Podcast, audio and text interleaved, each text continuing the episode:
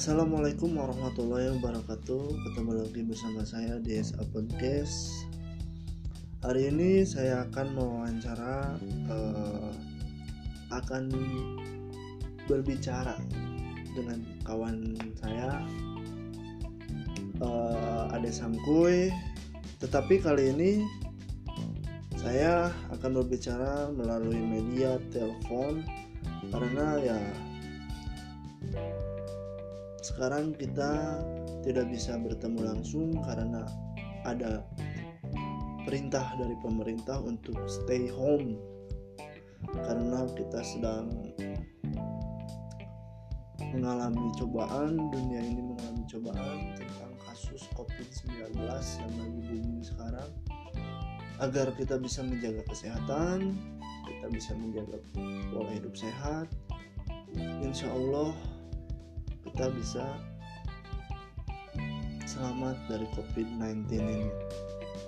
Untuk kalian juga di luar sana yang mendengarkan podcast ini, semoga kalian bisa menjaga kesehatan kalian, kalian bisa menjaga pola hidup sehat kalian agar bisa diberikan selalu kesehatan oleh Sang Pencipta, diberikan kesehatan, dilancarkan segalanya, amin. Dan kita jaga orang yang kita sayang, lingkungan, keluarga yang kita sayangi, jaga kesehatan dan pola hidup sehat. Oke, kita langsung aja menghubungi kawan saya. Kita telepon langsung ya.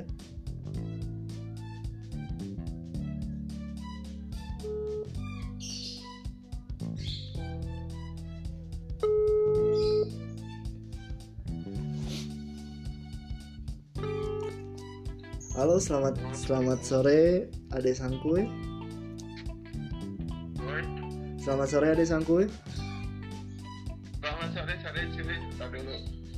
Uh, selamat datang di di SA Podcast.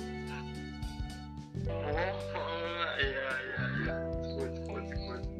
Ya, uh, di sini gue hanya akan uh, berbicara seputar apa yang kita derita sekarang gitu ya di zamannya sekarang tuh lagi booming boomingnya dengan COVID-19 ya. Apakah saudara Ade tahu tentang COVID-19 ini? Virus-virus anjing gitu kan. Ya, Bu ini bakalan ya berbicara dengan Ade sekedar bersharing-sharing semata dan untuk menghibur juga, memberi saran juga terhadap para pendengar di luar sana untuk menjaga selalu pola hidup sehat, dan menjaga uh, tentunya menjaga keluarga ya. Hmm, menjaga keluarga supaya keluarga tidak ter, ter, terkena atau tertular virus-virus ini. Iya benar sekali. dan nggak tahu kenapa ya memang cara mengedukasi orang itu beda jalan beda sistem. Jadi gara-gara virus corona ya sedikit agak menyusahkan diri sendiri sih. Yeah. ada virus uh, keterbatasan kita untuk berekspresi itu udah nggak ada. Iya benar. Di sini gue bakalan kasih beberapa pertanyaan how, untuk Ade Sangkul uh, oblique uh, to home Hah? kayak gitu pertanyaan Aing berapa lama waktu anda untuk untuk uh, stay home gitu kan maksudnya lebih kepada cara mengedukasi orang itu gimana gitu Iya. Anjing kan gitu kan. Di, di sini gue bakalan memberi beberapa pertanyaan untuk Ade Sangku ini untuk sekedar sharing-sharing dan membagi cerita, membagi pengetahuan serta bagaimana caranya untuk mengatasi COVID-19 ini. Oke, tanpa berlama-lama lagi, gue akan memberi pertanyaan sama Ade Sangkui. Apakah Ade Sangkui siap? Uh, iya, siap aja. Oke. Okay. Kayak, kayak kayak pertanyaan wartawan, apakah anda siap saya berikan pertanyaan? Itu terlalu anjing. Gitu. Oke. Okay. Ya ngalir aja. Uh, per pertanyaan yang pertamanya nih, apa sih yang anda harapkan tentang kejadian ini?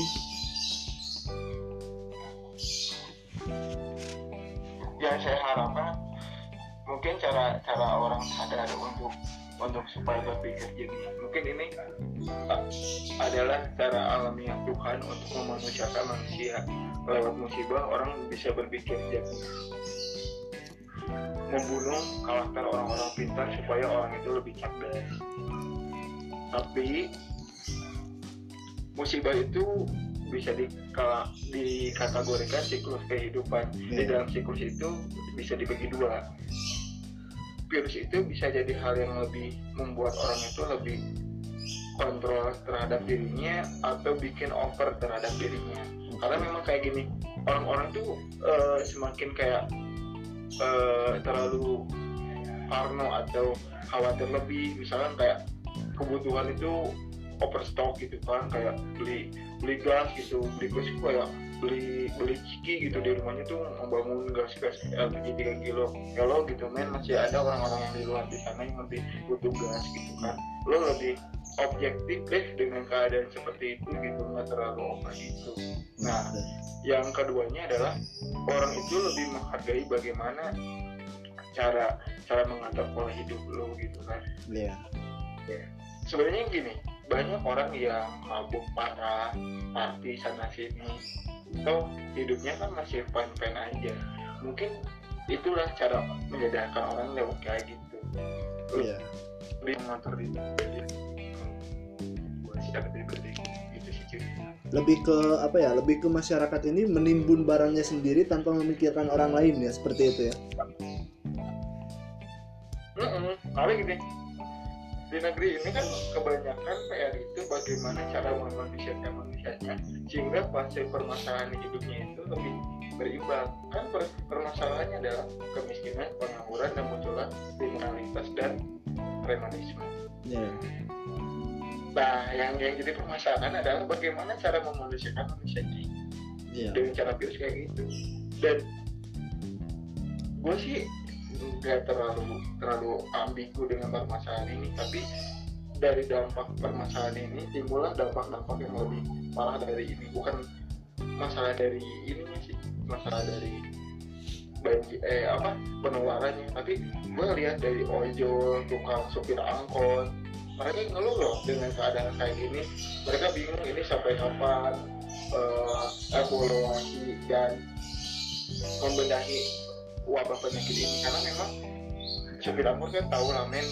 Tiap tiap tiap hari mereka berjuang demi keluarganya pendidikan pendidikan anaknya. Mungkin untuk itu sama gue lebih memperhatikan dari segi ekonomi gitu. Iya, benar-benar. Toh masih banyak yang lebih parah daripada kita gitu. Dan banyak juga yang berbicara tentang betapa buruknya gitu ya efek dari virus corona ini, Bung.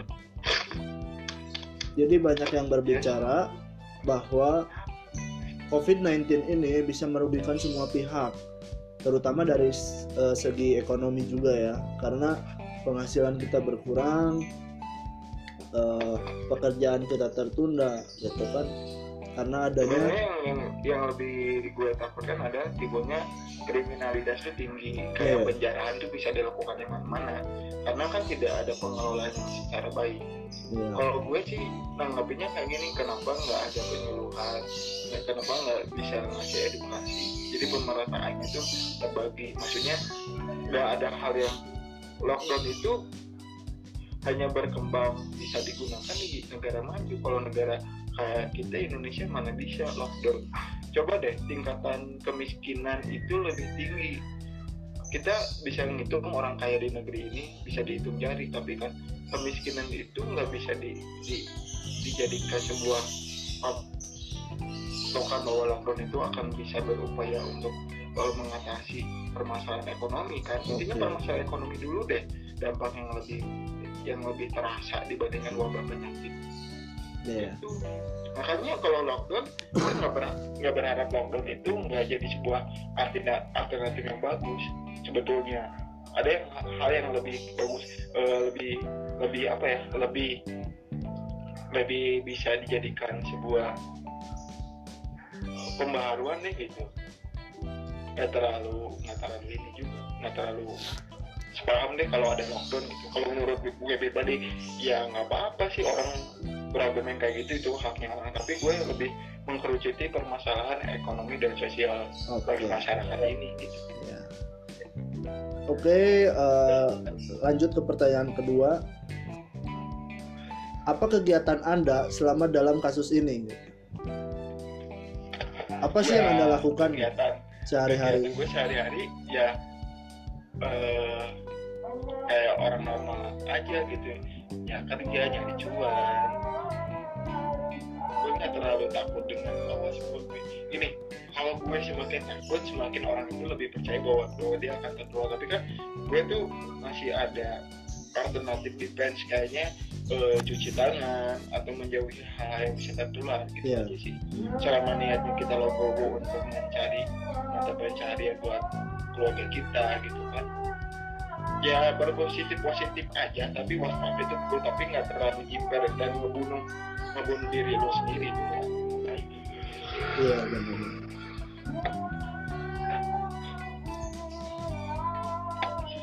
Eh, apakah anda memiliki saran untuk kasus ini? Masukan untuk masyarakat saran gitu. Bagaimana cara pola hidup sehat? Bagaimana cara mengantisipasinya? buat buat masyarakat tetap enjoy aja tetap waspada nggak terlalu eh, khawatir terlalu lebih jangan karena lebih bisa mengkaji media yang baik informasinya jangan terbawa hoax. Hoax itu adalah bagaimana lo bisa mengubah pola pikir lo yang tadinya lo pikir kalem jadi lo terlalu over karena melihat virus itu bukan sesuatu aja kemudian yang harus lo tunggu tapi virus itu adalah mengubah mindset pola pikir lo supaya lo lebih bijak untuk mengatur pola kehidupan lo aja. Oke. oh maaf pak. Di situ mau ada maghrib tuh Iya, di sini mau ada maghrib bung, jadi ada pengajian. Oke, untuk apa pertanyaan selanjutnya?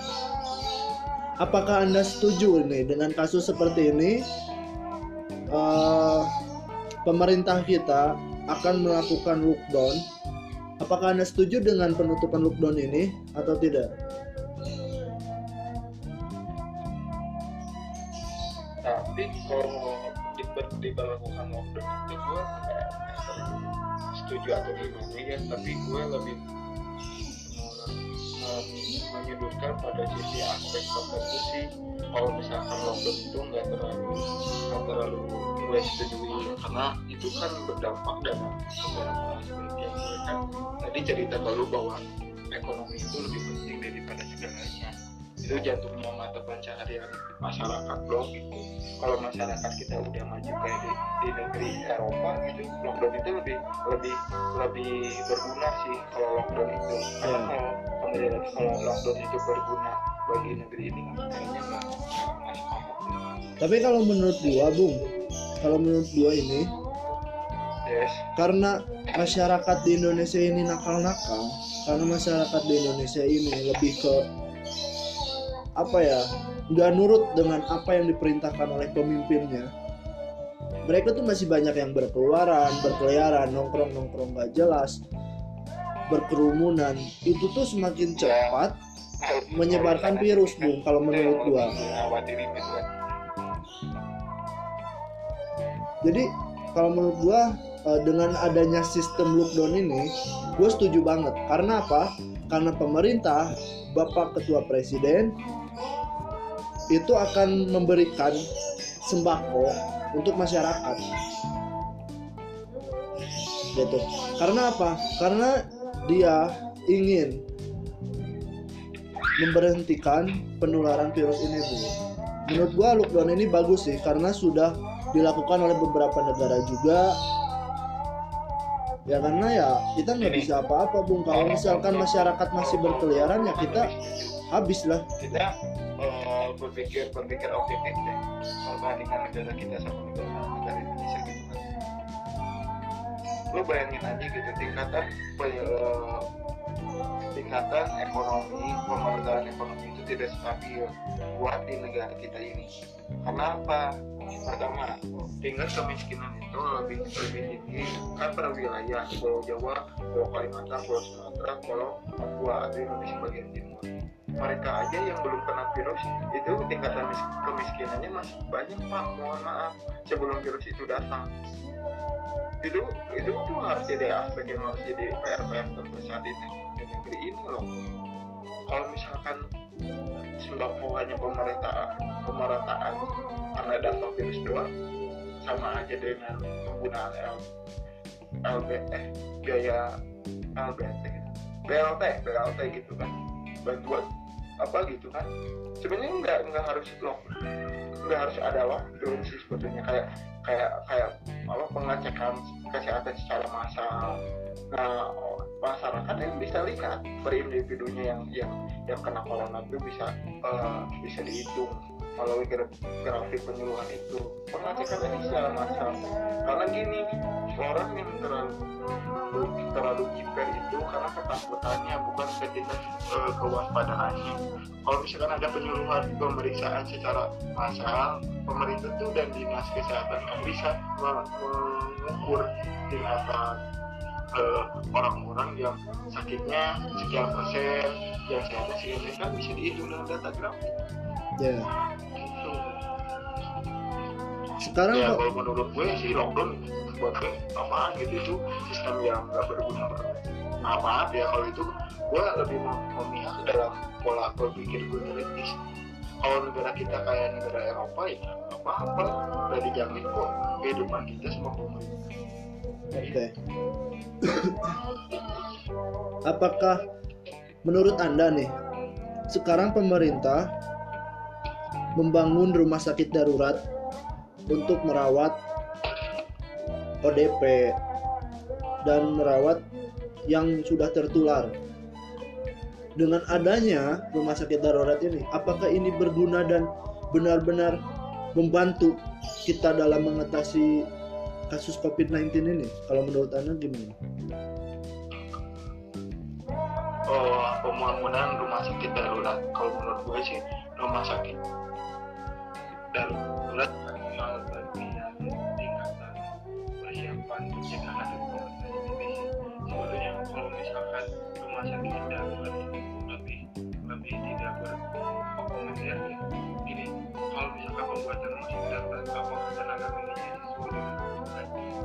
Pikir aja ke sana gitu kan. Gak terlalu pikir-pikir dan membentuk sakit darurat itu menjadi alternatif yang luar nih supaya virusnya nggak nggak menyebar luas itu bukan hal yang lebih uh, objektif lagi. Lu pikirin lu pikirin lu pikirin berapa tenaga medis yang siap untuk menghidup uh, orang-orang terkena virus dengan diadakan rumah sakit uh, darurat juga tapi lebih mikir harusnya sebelum sebelum ini terjadi pemerintah pemerintah itu udah nyiapin beberapa tenaga medis yang udah ahli. Lebih parah kan lebih kasihan tenaga medisnya bukan rumah sakitnya. Rumah sakit tidak akan berjalan kalau tidak ada orang-orang medis ya kan? Itu sih yang lebih gue harus lebih di, dikaji lagi pemerintah untuk kesiapannya banyak uh, tenaga medis yang psikolog udah kena. Karena tingkatan stres mereka tuh lebih tinggi dibandingkan kita yang stay home di rumah lo nyantai lo main game lo nggak berpikir ke, ke arah sana. Itu hal yang lebih goblok juga sih sebetulnya. Iya. Lebih tenaga medis kalau kita zaman serba teknologi ya ada jadi masalah buat buat diadakan rumah sakit darurat. Tapi gue lebih melihat sebelum bikin rumah sakit darurat itu tenaga medisnya dulu yang harus lebih di, dikuatkan. Oke. Okay. Gitu. Ini uh... kalau menurut gue kalau lo, lo, lo mau bikin sesuatu harus dipersiapkan dulu aspek-aspek yang lainnya. Iya. Yeah, kan harus terorganisir dan struktur. Kalau yeah. menurut gue gitu. Itu kan tergantung argumen orang lain ya. Kalau argumen gue dan asumsi gue seperti itu. Oke. Okay. Untuk yang terakhir nih, pertanyaan terakhir juga uh, saran-saran masukannya juga untuk masyarakat atau pendengar di luaran sana yang mendengarkan podcast ini. Bagaimana sih anda cara cara menyemangati semuanya? Apakah anda memiliki saran atau semangat gitu untuk membangun semangat untuk semua orang yang mendengarkan ini dan agar mereka tuh nggak was-was agar mereka tuh waspada harus ya waspada harus tapi nggak terlalu parah gitu waspadanya gitu. Ya ya gimana sih caranya cara Ber- menyemangati? ber- berpikir positif thinking dan dan selalu selalu apa ya menerapkan pola kehidupan yang sehat. Misalkan eh, keluar hanya untuk kerja dan pulang kerja ya udah balik aja ke rumah gitu. Ya ya kalau misalkan ada yang lebih penting ya dikerjain. Karena gini kebanyakan orang itu lebih takut eh, yang belum tertular gitu gue ketak gue kenal nggak sih? Gitu. Banyak eh, berasumsi kayak gitu. Sebetulnya dengan menerapkan kehidupan yang lebih sehat dan berpikir positif terus eh, membaca media atau sumber informasi yang benar-benar bisa itu jadi bahan eh, apa ya kewaspadaan kita gitu. Kan Iya. itu aja sih kalau menurut gua. Nggak nggak harus terlalu over nggak terlalu parno. Kebanyakan sih yang ngebunuh kenapa pemerintah bisa berasumsi peng- pengistirahatan buat itu itu asumsi masyarakat yang terlalu parno itu yang bikin pemerintah bisa mengeluarkan statement ya udahlah diliburkan aja. Oke. Gitu sih. Intinya positif thinking aja sih. Maksudnya positif thinking percaya sama sama Tuhan sama yang di atas mati dan takdir. Lo kan udah ditentuin tapi mana eh, dilihat dari keikhtiaran lo lo bisa waspada diri dan jaga diri lo itu sebuah kewaspadaan dan dan itu menjadikan bagian dari ikhtiar. Oke. Oke, untuk informasinya, untuk waktunya, gua minta thank you so much banget ya. Ya terima Stay kasih you. Udah Ya, mau jadi lo tetap di situ gitu kan udah mau Tetap di berbincang bersama gitu gua kan. di SA Podcast juga.